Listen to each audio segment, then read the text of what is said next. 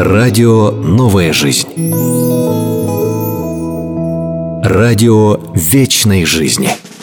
Ток-шоу «Без обиняков» с Андреем Ребенко.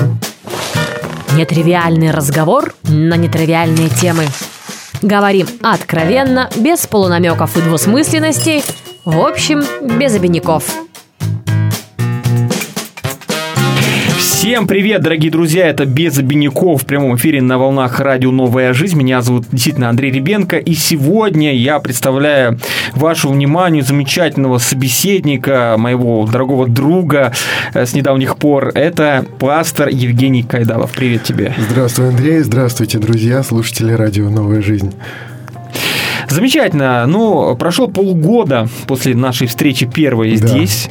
Сколько воды утекло? Что успели за это время? Это мы сейчас выясним.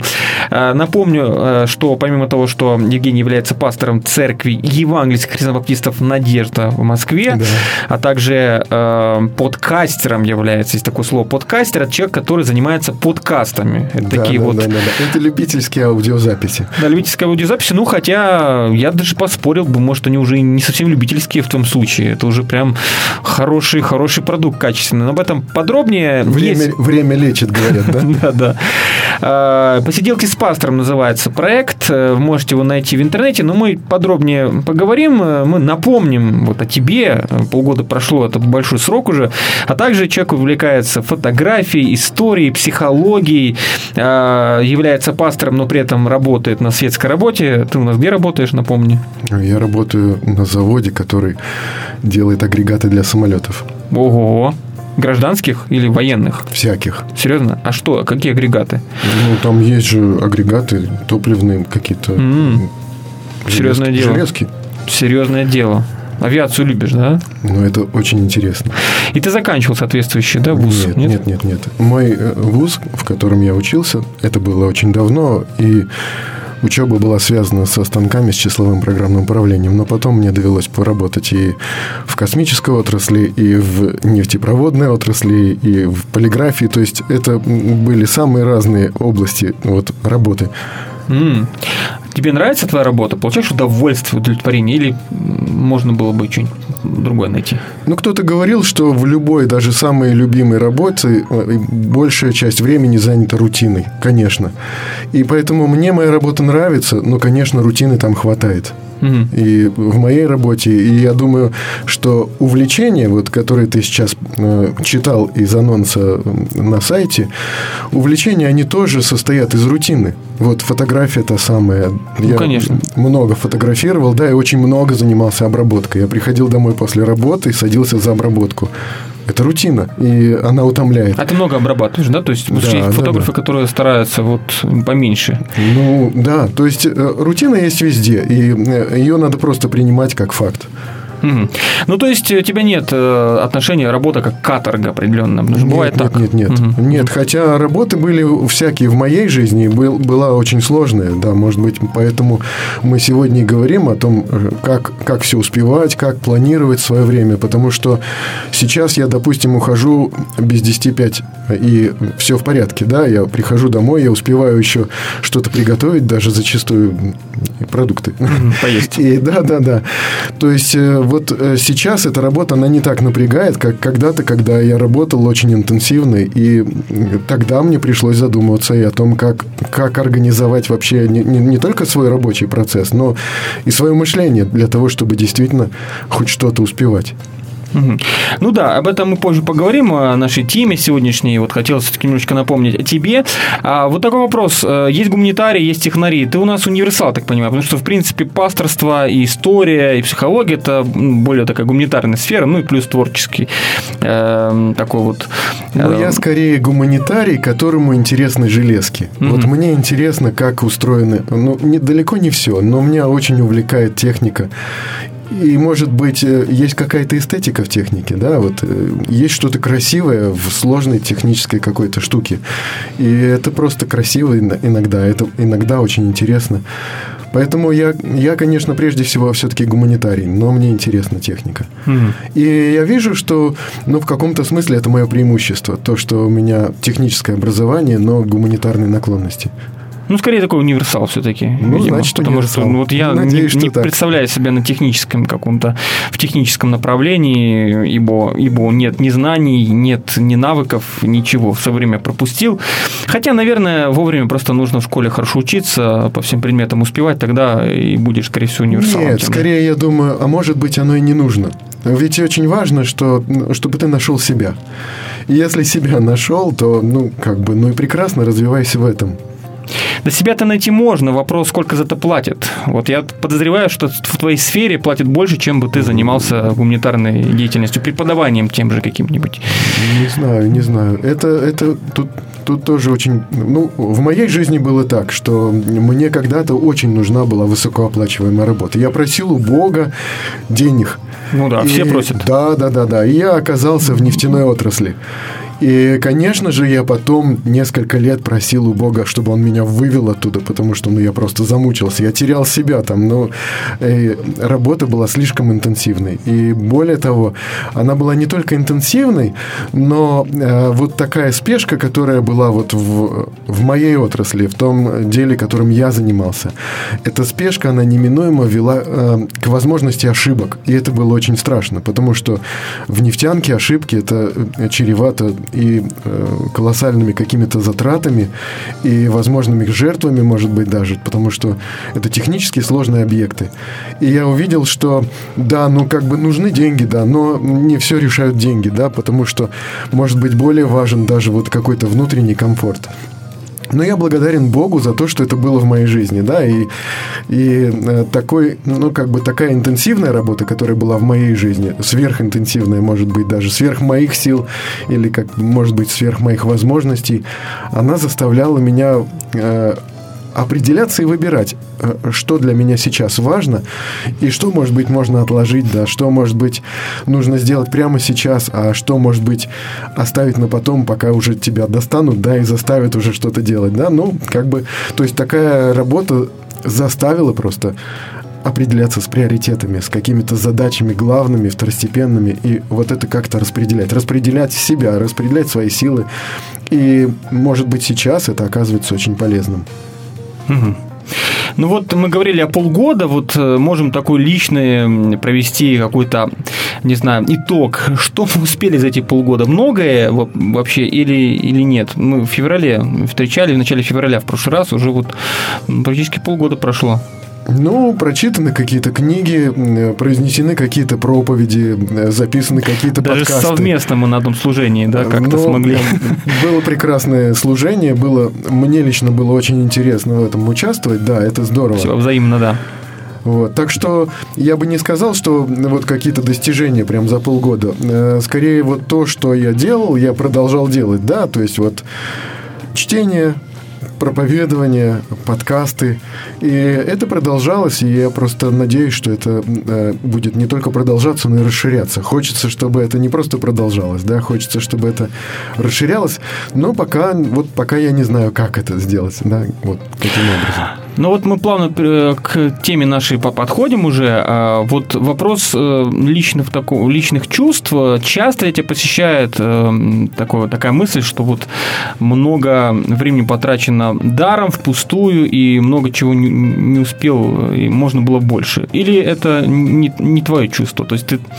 Это эти, знакомо. Знакомо, это, да, это, это мое чувство, да, угу. потому что переживание о потраченном времени, переживание такой возможности потерять время, да, это мне очень близко, и это как раз заставляет меня вот что-то что решать в своей жизни. Да, я вижу, что время уходит, я вижу, что, э, скажем, мои дети расходуют время как-то нерационально, да, я переживаю о себе, переживаю о них, я переживаю э, там о тех выходных, когда я чувствую, что в конце выходного дня мне нечего вот записать, что вот, вот это сделано, да, было, вот как бы ничего не остается после прошедшей субботы, допустим, да, и я представляю, что суббота прошла, и как бы ничего не произошло. Я, конечно, отдыхал, а вот в копилку в какую-то свою, да, положить нечего. И я переживаю об этом, поэтому и, и, и поэтому и тема у нас такая.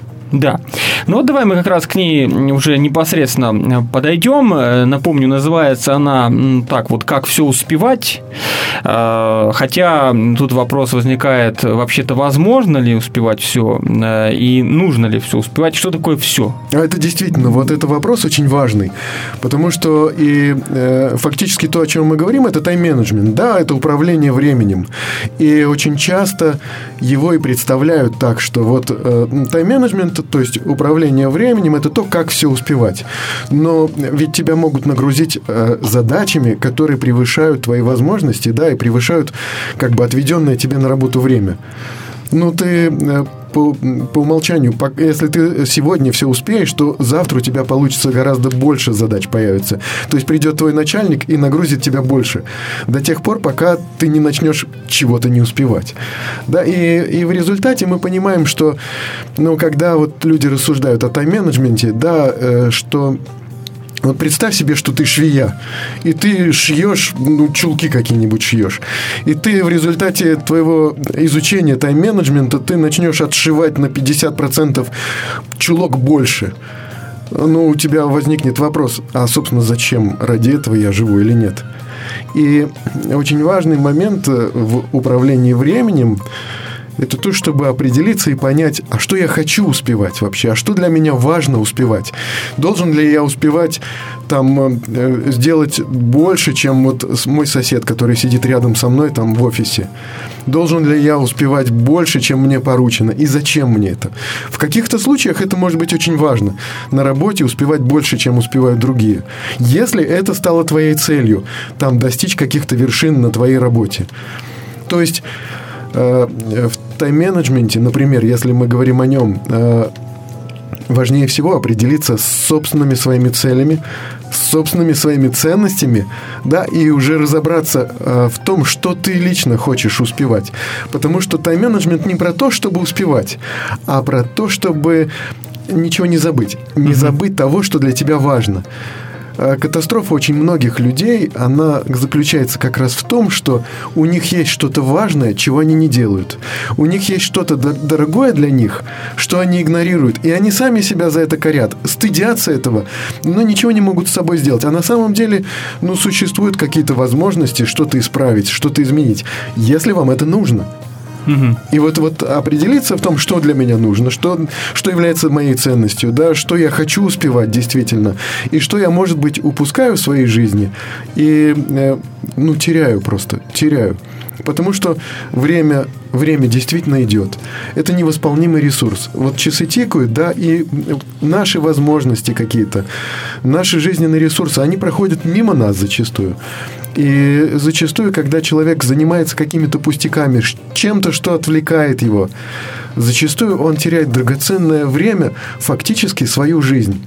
Или человек не, не занимается там чем-то, что отвлекает его, да, не игрушками там занимается каким-то, не э, какими-то пустыми делами, да, а человек пребывает в ожидании чего-то. Очень часто мы чего-то ожидаем. Я когда был маленький, э, по телевизору было только три канала или четыре, не помню. И мультфильм показывали один раз в день, да. Один фильм показывали такой более-менее интересный, один раз в день. И книг не очень-то много было у нас в библиотеке в домашней. То есть мои дни Ходили зачастую... в городскую часто. Ну, я, я был записан в библиотеку. Но там тоже что-то вот как бы вот все сплошь, я помню, сплошной Вильгельм Тель. Да, ну как бы... Но э, да, то есть Получается, что когда у меня каникулы, я читаю в седьмой, восьмой, в девятый раз одну и ту же книгу и, и чего-то жду.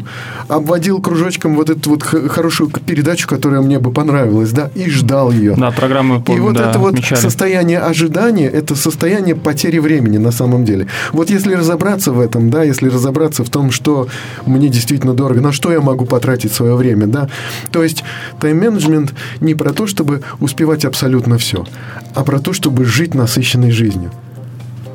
Хорошая мысль, да, потому что обычно под этим понимается другое. Но давай немножечко вот о личном поговорим, э, о личном опыте, да, вот э, тайм-менеджмент, ну, наверное, наверное определение какие-то давать ну, это приходится. Такое, это такое слово, во-первых, Но оно, оно западное, оно что, такое да. западное, оно вот менеджмент, это что-то такое вот давящее, да, особенно для русского уха звучит действительно недружелюбно. И а, потом э, тут ведь есть очень много направлений, скажем, если говорить тоже о том же самом тайм-менеджменте, хотя на самом деле для кого как. Вот есть, э, э, скажем так, отцы-основатели вот этих вот направлений, да, они каждый для себя придумывает что-то свое, да, Глеб Архангельский, наш российский, вот может быть первый тайм-менеджер такой, да, который э, наш уже отечественный родной, он называет свою систему Drive, например, да, кто-то называет свою систему, которую он сам разрабатывает и продвигает джедайскими техниками, да, ну, это тоже, опять-таки, наш соотечественник. Угу, то есть известных войн. кажется. Да-да-да-да-да. Да, то есть э, кто-то э, из иностранцев назвал свою систему, которую он разработал GTD, то есть это как бы как сделать ну, то, что ты должен сделать, выполнение фактически, да. И есть масса различных названий для всего этого, но э, для меня сейчас вот это ассоциируется со словом планирование.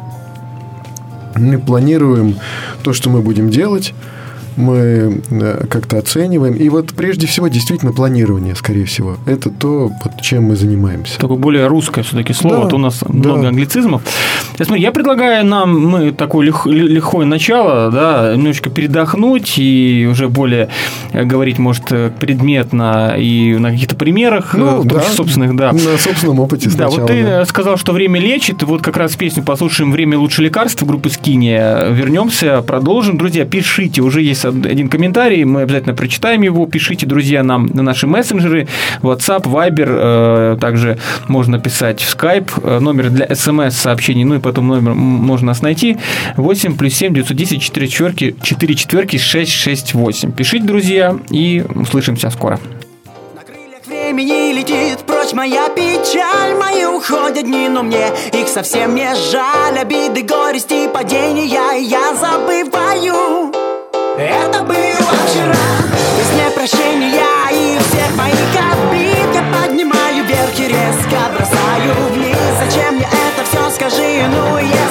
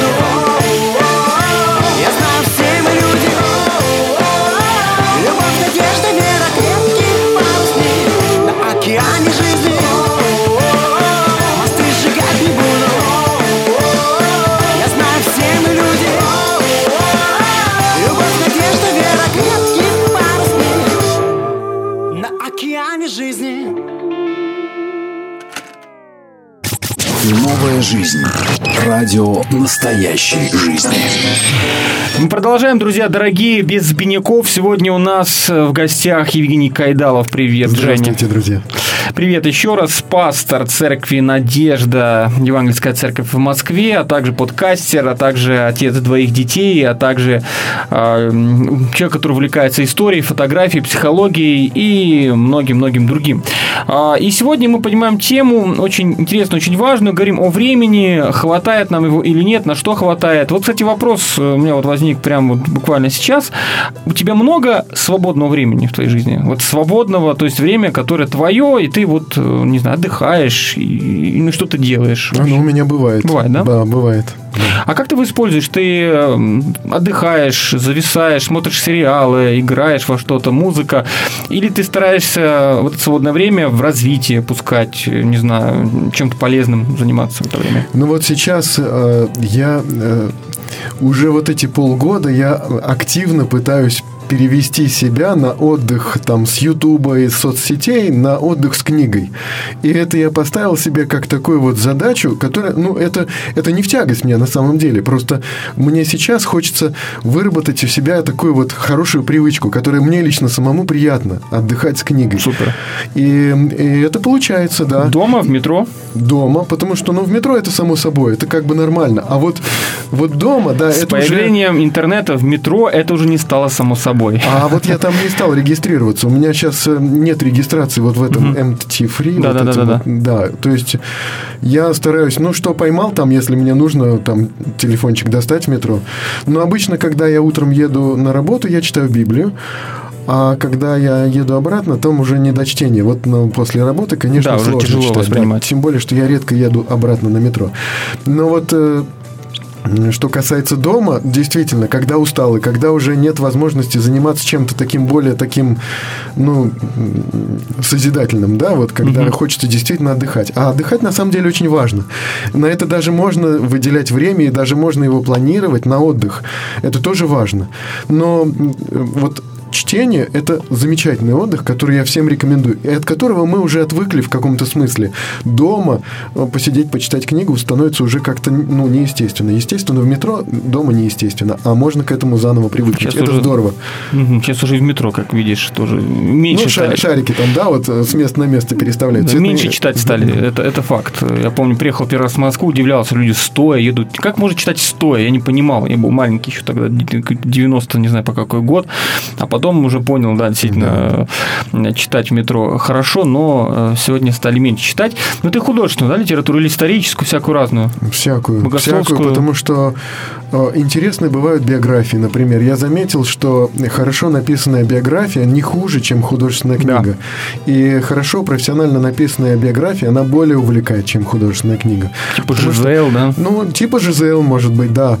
Потому что в ней видишь особенный какой-то смысл, особенное назидание. И э, ведь у людей, э, ну, как бы, что называется, нарочно не придумаешь. То есть жизни людей, биографии людей, они часто бывают более богатыми и содержательными, чем вот выдуманная А история. мемуары тоже ведь? Дневники? Мемуары иногда, иногда, хотя это может быть сложнее, но, но бывает. Дневники да. Достоевского, это же, это же целый мир. Ну, у Достоевского это был не дневник, это был журнал. То Ну есть да. это было то, что он э, как бы готов был открыть.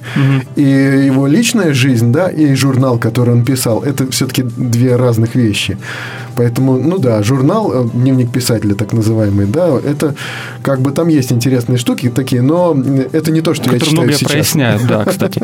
Ну или выбранные места из переписки с друзьями Гугля, очень интересная вещь. Жес- Жестокое чтение, ну да. Да, ну, э, действительно, читать, друзья, надо, не ленитесь, не забывайте. Это, Это вообще хороший отдых и хорошее Вообще, это когда-то было нашей фишкой, говорили, что мы самая читающая нация, но сегодня уже явно нет. Более того, говорят, что в Америке сейчас больше читают.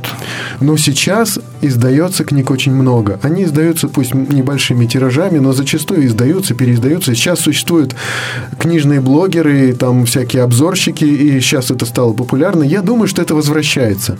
Например, возвращается же в нашу жизнь, скажем, театр. Возвращается посещение кинотеатров. Думали, что это все отомрет. А нет, это возвращается и становится популярным. И становится популярным чтение. Привет Игорю Попову. Да, э, Игорь Попов, привет большой, да. Может, нас слышит, а может, нет. В общем, э, Игорь, отзовись, если нас слышишь. Ну, может, в записи послушает. А, ну, давай тогда мы опять-таки вернемся к теме. Мы отвлеклись, но это важно. Книги, как о них не поговорить? Как не потратить время на книги вообще и даже э, на разговоры о книгах? Ну, не жалко да, времени. э, Как бы в, в струе темы о планировании мы можем планировать свой отдых. И мы, и мы, собственно, это делаем. Мы как бы думаем о нем, а вот мы можем его планировать и иметь в виду, что он нам нужен. И э, как бы отдыхая даже, мы занимаемся важным делом. Более того, я тебе скажу, вот если человек занимается какой-то творческой задачей или решением даже, может быть, какой-то ин- инженерной проблемы, то подчас во время отдыха как раз к нему и приходит решение.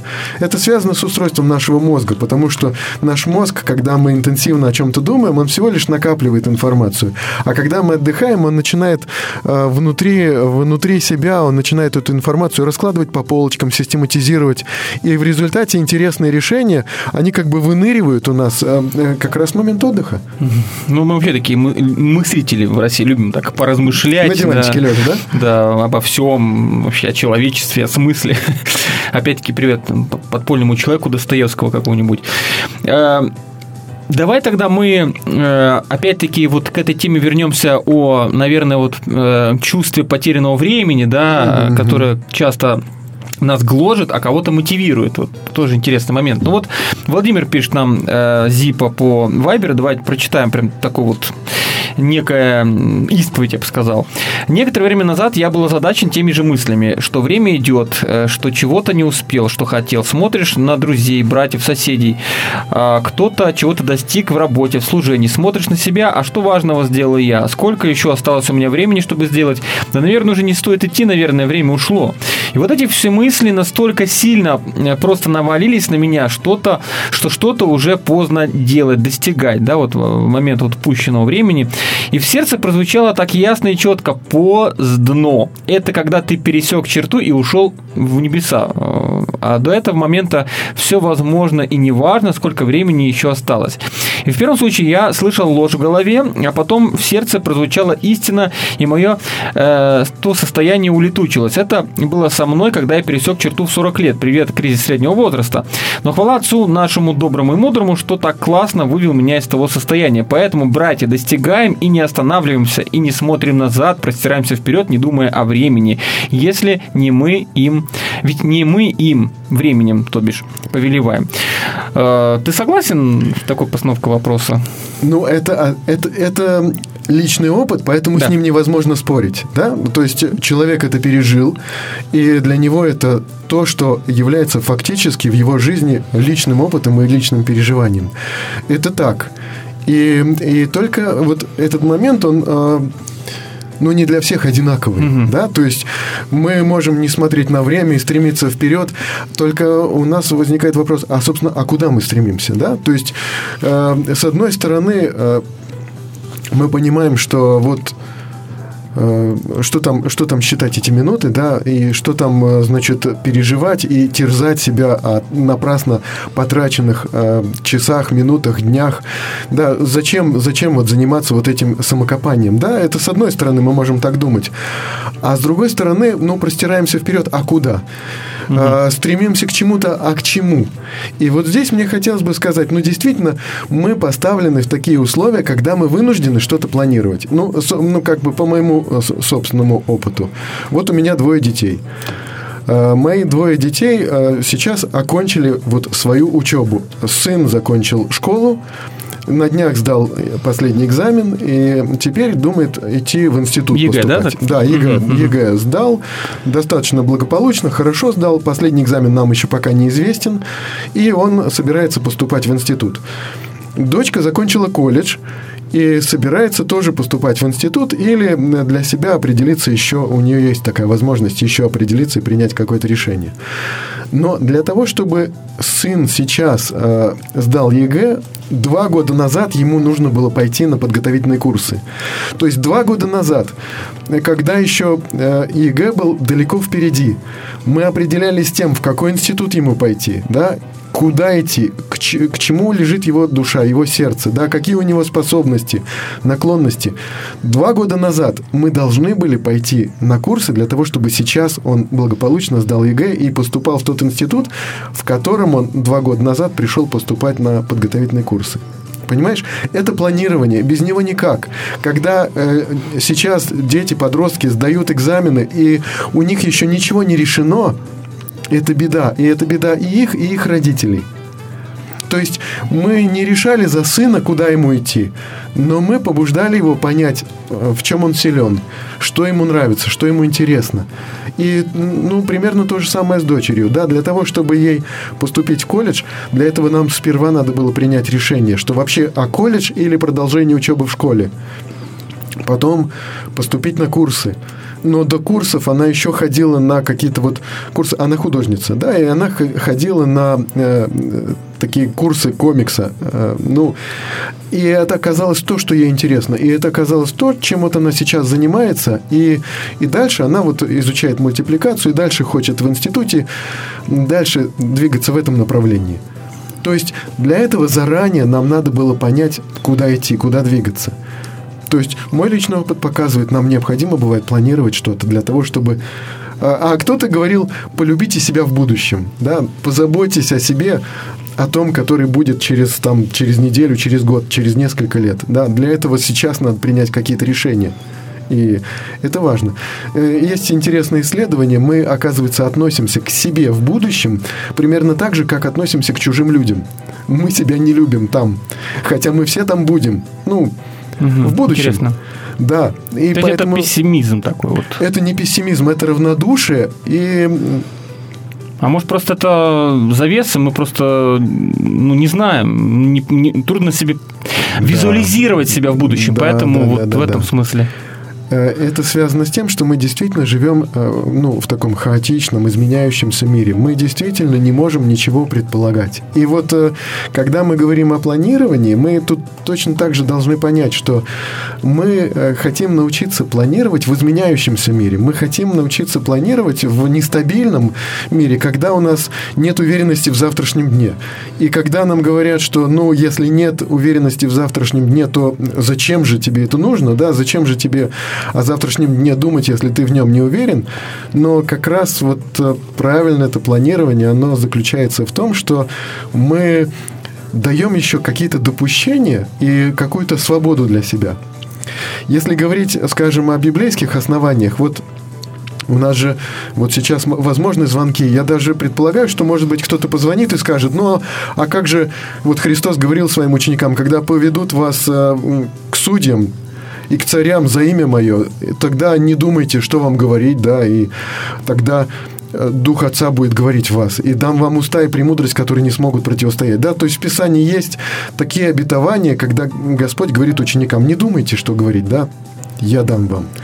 И мы, ссылаясь на эти тексты, или там действительно вот Писание говорит, надейся на Бога и не полагайся на разум твой. Да, то ссылаясь на эти... ни о чем. Как не заботьтесь ни о чем, да, совершенно верно. То есть, основываясь на этих текстах, так... можно говорить, что нам и не нужно планировать ничего. Ну да, есть еще молитва «Отче наш», где говорится, хлеб наш насущный, дай нам на сей день, да. а не на завтра. А и, вот... Вот, и вот поэтому-то мы должны говорить вот о правильном планировании, которое не игнорирует Бога, которые, э, э, ну, знаете, ведь человек, он может э, свою жизнь выстроить уже на годы вперед, и он будет приходить к катастрофам, к растерянности, к незнанию того, что ему делать, что предпринять, потому что его планы рушатся.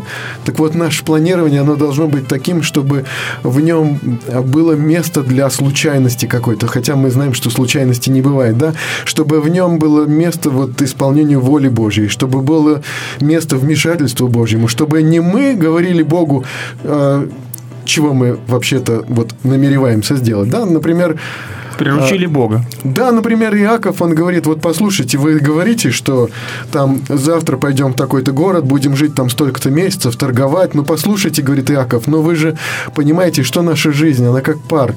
И э, если бы вместо этого вам говорить, если будет угодно Богу, то тогда пойдем туда-то и туда-то, сделаем то-то и то-то. Да, то есть вот Иаков, он не говорит, что перестаньте план, планы строить Он говорит, включите в планы Бога. И вот эту определенную какую-то непредсказуемость и зависимость от его решений включите в эти планы Бога. Да? То есть будьте готовы к тому, что Бог может развернуть вашу жизнь полностью. Ну, поэтому ты должен осознавать вообще, ну, как бы, куда ты движешься и быть готовым, готовым, смиренным. В этом смысле это христианское смирение. Быть готовым к переменам тогда, когда у тебя э, есть какая-то способность вот выстроить планы, да, она, она, у тебя ты научишься также и эти планы менять. И поэтому, э, когда люб, любая система тайм-менеджмента, это, это, это не построение жестких планов, в которых, как бы, от которых ты будешь зависеть.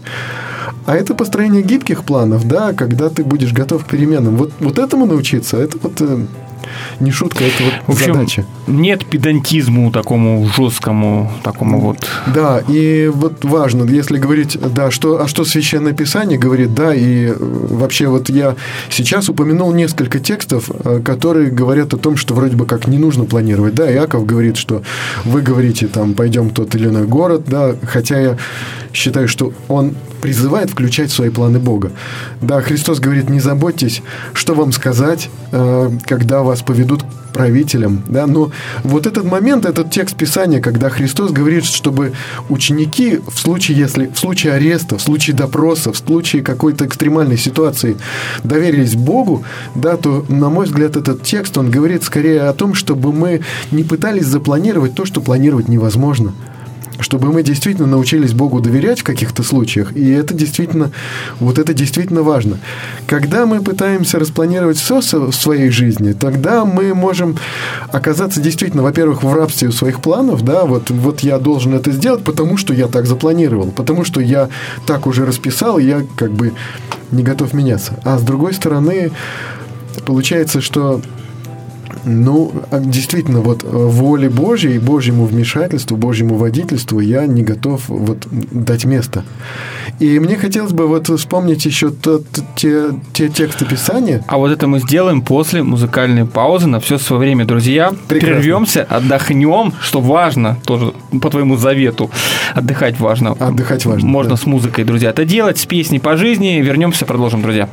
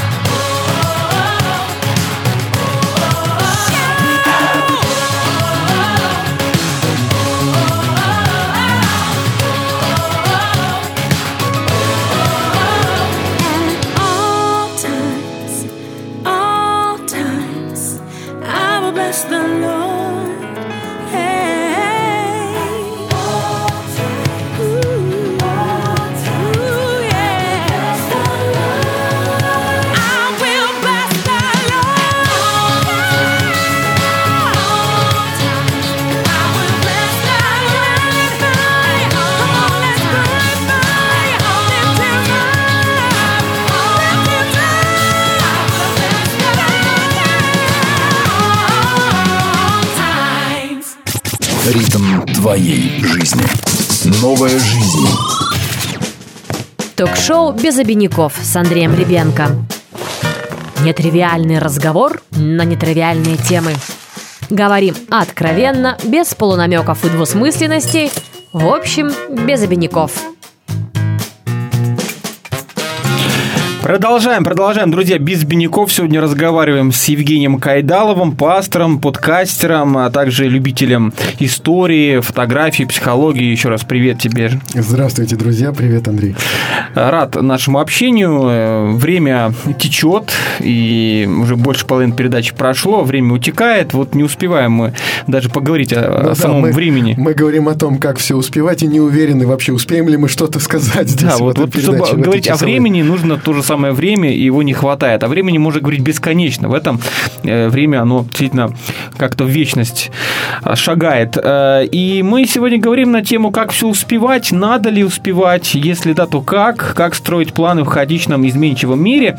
И вот мы говорим о тайм-менеджменте, то, что нам не очень оно звучит для русского уха, ну, Ну да. англицизм, и вообще это сразу ассоциация с бизнесом, э, с всякими коучерами, коучингом, да, что должен планировать Да, там да, каждый да, шаг, да, да. каждый там, э, каждую минуту и, соответственно, жить по этому плану. И есть люди, реально люди, э, ты встречаешь занятых людей, каких-то звезд, особенно, которые действительно планируют там на год вперед, у него Да, блокнотик, да, да, да, да. и вот ты там приглашаешь на то же самое радио, ну, из таких уже более... В ежедневнике записано Да. пообщаться с женой 15 минут, да? Ну, Да, ты смотришь, у него уже все расписано, он говорит, вот где-то там через два месяца у меня есть окно, вот как такой-то день, я могу прийти на радио или там еще как-то.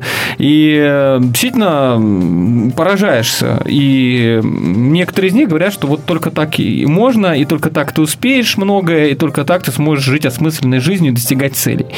Вот э, тотальное планирование, вот тотальность в нем, это хорошо или это какой-то перегиб уже? Ну вот один из э, таких, э, как ты говоришь, вот коучеров, да, один из таких э, э, специалистов, он как раз рассказывал такую историю, что был такой директор предприятия, очень ответственный, очень занятый, очень, э, значит, загруженный работой, и, конечно же, его работа, она э, заключалась в встречах с людьми.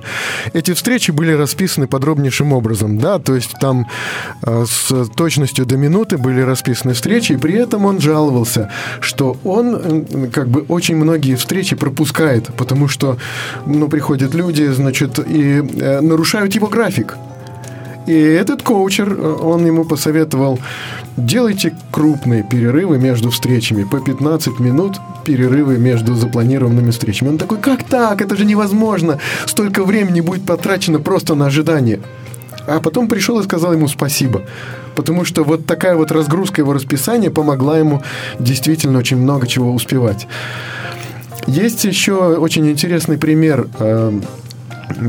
Есть э, предприятия, где специалистов нагружали работой очень интенсивно, и каждый выполнял там десятки задач. Вот, то есть просто э, в перечне задач у каждого специалиста, инженера, в перечне задач были десятки задач, которые он должен был выполнить.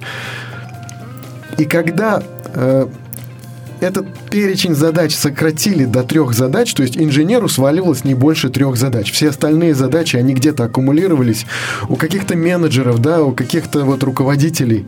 Но специалист выполнял не более трех задач. Выполнение этих задач сократилось, да, а, э, работа ускорилась, и сразу же э, интенсивность работы возросла. Казалось бы, людей разгрузили, да, и э, люди начали работать интенсивней, и люди начали делать больше. Вот такие вот чудеса со временем, чудеса с планированием, жестким и гибким планированием. Кстати, сейчас уже говорится о гибком планировании, и э, рекомендуется там пользоваться ежедневником, допустим, да, в котором расписано по часам, но расписано по часам только те задачи, которые действительно невозможно перенести. Например, наша встреча на радио началась в 19 часов, и бессмысленно было мне приехать раньше или приехать позже, я должен был здесь оказаться в 19 часов. Но есть же гибкие задачи, которые безразлично, когда делать, да, и я могу их записать в ежедневник свой именно без привязки к времени. И сделать именно тогда, когда у меня будет настроение сделать эту задачу, выполнить. А если я даже не выполню ее, может быть, ну и ладно, может быть, я не буду себя угнетать этим, может быть, я просто смогу перенести ее. Но я буду понимать тут же, что если я запланировал что-то, да, и оно у меня записано, я перенес, и оно у меня опять записано, и я вижу, ну, как бы, я вижу эту задачу, я вижу, что э, она еще актуальна, да, я продолжаю о ней думать, ну, если я записал, не поленился. И вот э, мы говорили немножко о, о библейских основаниях, да, вот если, если есть в Священном Писании какие-то очень важные мысли, очень какие-то важные идеи для нашей жизни. Говорит ли Священное Писание что-то о планировании? И вот интересная история исхода. Если мы посмотрим, народ израильский, он шел, и он не знал, когда им э, встать, когда идти, когда остановиться и отдыхать. Все это за них решал Бог. Да? И Бог вел их, и в столпе огненном днем, и в столпе в толпе огненном ночью и в толпе облачном днем, и они видели, куда они идут, и они понимали, что надо остановиться, потому что вот этот вот Господь, ведущий их, останавливался. И очень часто это берется как пример для жизни человека, что, ну вот я не знаю, когда, когда начать что-то делать, когда остановиться, буду ли я что-то делать, ну вот как-то по вдохновению. Но при этом мне хочется обратить наше внимание на исход. Во-первых, третья, четвертая глава книги «Исход» Бог подробнейшим образом объясняет Моисею, что он должен делать и как. Он говорит, ты пойдешь и будешь разговаривать со старейшинами. Моисей задает вопросы. А вот если они спросят, как имя Бога, Бог объясняет, что им отвечать. А вот если они мне не поверят, Бог объясняет, какие чудеса Он совершит для того, чтобы они Ему поверили. Бог говорит ему, ты пойдешь к фараону, он не послушает тебя. Потом будут казни, чудеса, вот эти вот казни египетские так называемые, да, то есть Бог подробнейшим образом инструктирует Моисея, что будет происходить и рассказывает ему как бы о грядущих неудачах и показывает ему, что и в этом будет присутствовать он, и он знает об этом, что фараон не отпустит, что будет еще труднее какое-то время, да, и что они все-таки выйдут из Египта, из египетского плена. И когда они вышли, ну, как бы Моисей прекрасно понимал, куда он ведет свой народ. Но я уверен, что каждый вплоть до последнего раба, последнего пришельца. Каждый знал, куда они идут. Они не знали деталей, может быть. Они не понимали, когда им нужно будет собраться и пойти, да, но они понимали, они идут в обетованную землю. И вот планирование, оно связано прежде всего, в первую очередь, с определением целей. Куда мы шли-то идем? 40 лет при этом. Шли 40 Да, лет. то есть и, и, не и дошли-то получается, что поколения. Бог знал об этом. Получается, что Бог знал об этом. И та цель, которая была поставлена Богом, да, она все-таки была выполнена. Ну, и они об этом знали. Они знали вот конечную цель своего путешествия. Более того, Моисей начинает их наставлять уже в середине пути и начинает объяснять им, а что они будут делать в той стране, в которую они войдут, в той земле, которую они получат. И какие они праздники там будут праздновать, и по каким они правилам там будут жить. И как они будут обучать своих детей, когда уже все это пройдет, и когда это будет уже историей и легендой как они будут рассказывать эту историю и вот эту легенду своим детям. Моисей заранее объясняет им все это. То есть у Моисея в голове оно было, куда они идут и что они там будут делать. И вот это вот важно, это, это есть планирование, да. Они были готовы, ну, может быть, не были готовы, может быть, даже не были согласны, но эти изменения, они пришли в их жизнь, никуда не денешься. Но они знали, в каком направлении ведет их Господь. И вот мы должны тоже, в общем-то, понимать для себя, для себя. И видеть направление это не только ну, мы с тобой понимаем, да, когда-то мы будем с Господом, да, это вот общее очень направление. А сейчас конкретное, я занимаюсь служением, ну, как его развивать? Я как-то должен видеть вот эти цели, да, что я должен как-то развивать служение, которым я занимаюсь, да, как-то в этом служении возрастать, да, как-то чего-то искать. И это очень, очень важно и очень интересно. Ну, такой пример привел. Это один из таких частных случаев, хотя вообще-то закон Моисея, да, действительно, это четкая программа действий, в том числе да. четкое э, предписание и четкое, можно сказать, и планирование. Но вот э, что касается Нового Завета, такое впечатление возникает, что все-таки приходит благодать, уже закон а, имеет функцию детоводителя ко Христу, да, да но да, в принципе да. он уже как таковой уже впоследствии ну, не актуален, да, как да. руководство к действию. И возникает такая мысль, что вот Новый Завет, Евангелие, оно как раз вот нас уводит от планирования. А, мы вот много цитат э, ну, прочитали. Вот смотри, нет, не, не только, но как бы, а есть и другие цитаты. Например, Христос, Давай Новый Завет, да. Христос говорит, э, рассказывает притчу, и во-первых, он говорит, ну вот, а вот если вы соберетесь строить дом, да, вы же строить башню, вот, если кто-то соберется строить башню, он же прикинет, хватает ли ему строительных материалов на башню, средств, да, он говорит, а если царь соберет Не на песке свои... же строить тоже. Ну, не на песке, но это одно, Другая, да, да, что проект должен быть вполне такой адекватный, да, а то, что он прикинет, хватает ли ему средств и сил для, для строительства башни. И это у нас записано в Евангелии от Луки в 14 главе. И там же, если э, царь, военачальник соберется с 10 тысячами воевать против 20-тысячного войска, он же подумает заранее, а сможет ли он там с 10 тысячами одолеть 20-тысячное войско, да? Он заранее подумает же об этом. И Христос вот он как бы берет вот эти вот вполне очевидные для людей вещи, для того, чтобы сказать, ну вы подумайте хотя бы, да.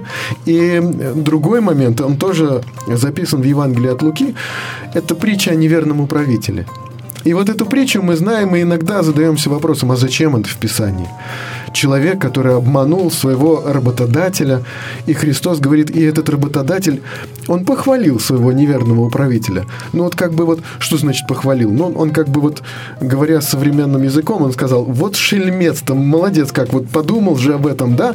И, и Христос, он как бы говорит слушателям, вы хоть подумайте о будущем. Ну просто подумайте, и на примере вот этого неверующего, неверного и, э, в общем-то, неправедного человека, посмотрите, он в чем-то заслужил похвалу, а пос- заслужил похвалу он каким образом? Он подумал о будущем. Ну вы подумайте о будущем, Христос советует своим слушателям. Угу. Поэтому, конечно, в Ветхом Завете, да, там вот, кстати, молитва Моисея, человека Божьего, да, научи нас так счислять дни наши, чтобы приобрести сердце мудрое, посмотреть на прошлое и подумать о будущем все-таки. Мудрое сердце-то, оно посмотрел на прошлое, научился чему-то и какие-то сделал выводы относительно дальнейшего то есть это молитва Моисея. А вот Новый Завет вот такими словами Христа говорит нам о том, подумайте о будущем. А вот э, возвращаясь к, к нам и к нашим примерам личным, а, вот э, человек говорит о том, что, э, ну вот, простирая вперед, забывая задние, да, забывая вот, задние, простирая вперед. И помнишь, вот это тоже... Стремлюсь к цели, апостол Павел Не оглядывайся, сказал, человек, который идет с плугом, не оглядывается, ну и там угу. Лотова жена. Как ты считаешь, вообще вот о прошлом слишком много думать, вот эти грезы о прошлом, ностальгия, это хорошо или скорее плохо? И как ты вот, а ты часто вот ностальгируешь, думаешь о прошлом, о чем-то жалеешь или наоборот чем-то гордишься? Я думаю, что как важно... любитель истории, наверное, наше прошлое... прошлое да, наше прошлое – это наше богатство оно не должно стать нашим наказанием. По крайней мере, вот христианин, он призван к тому, чтобы свою, э, вот эту свою ношу, да, свое бремя сложить возле креста и оставить у креста. Христианин призван к тому, чтобы с себя груз этот снять. Но теперь наше прошлое, оно становится нашим богатством.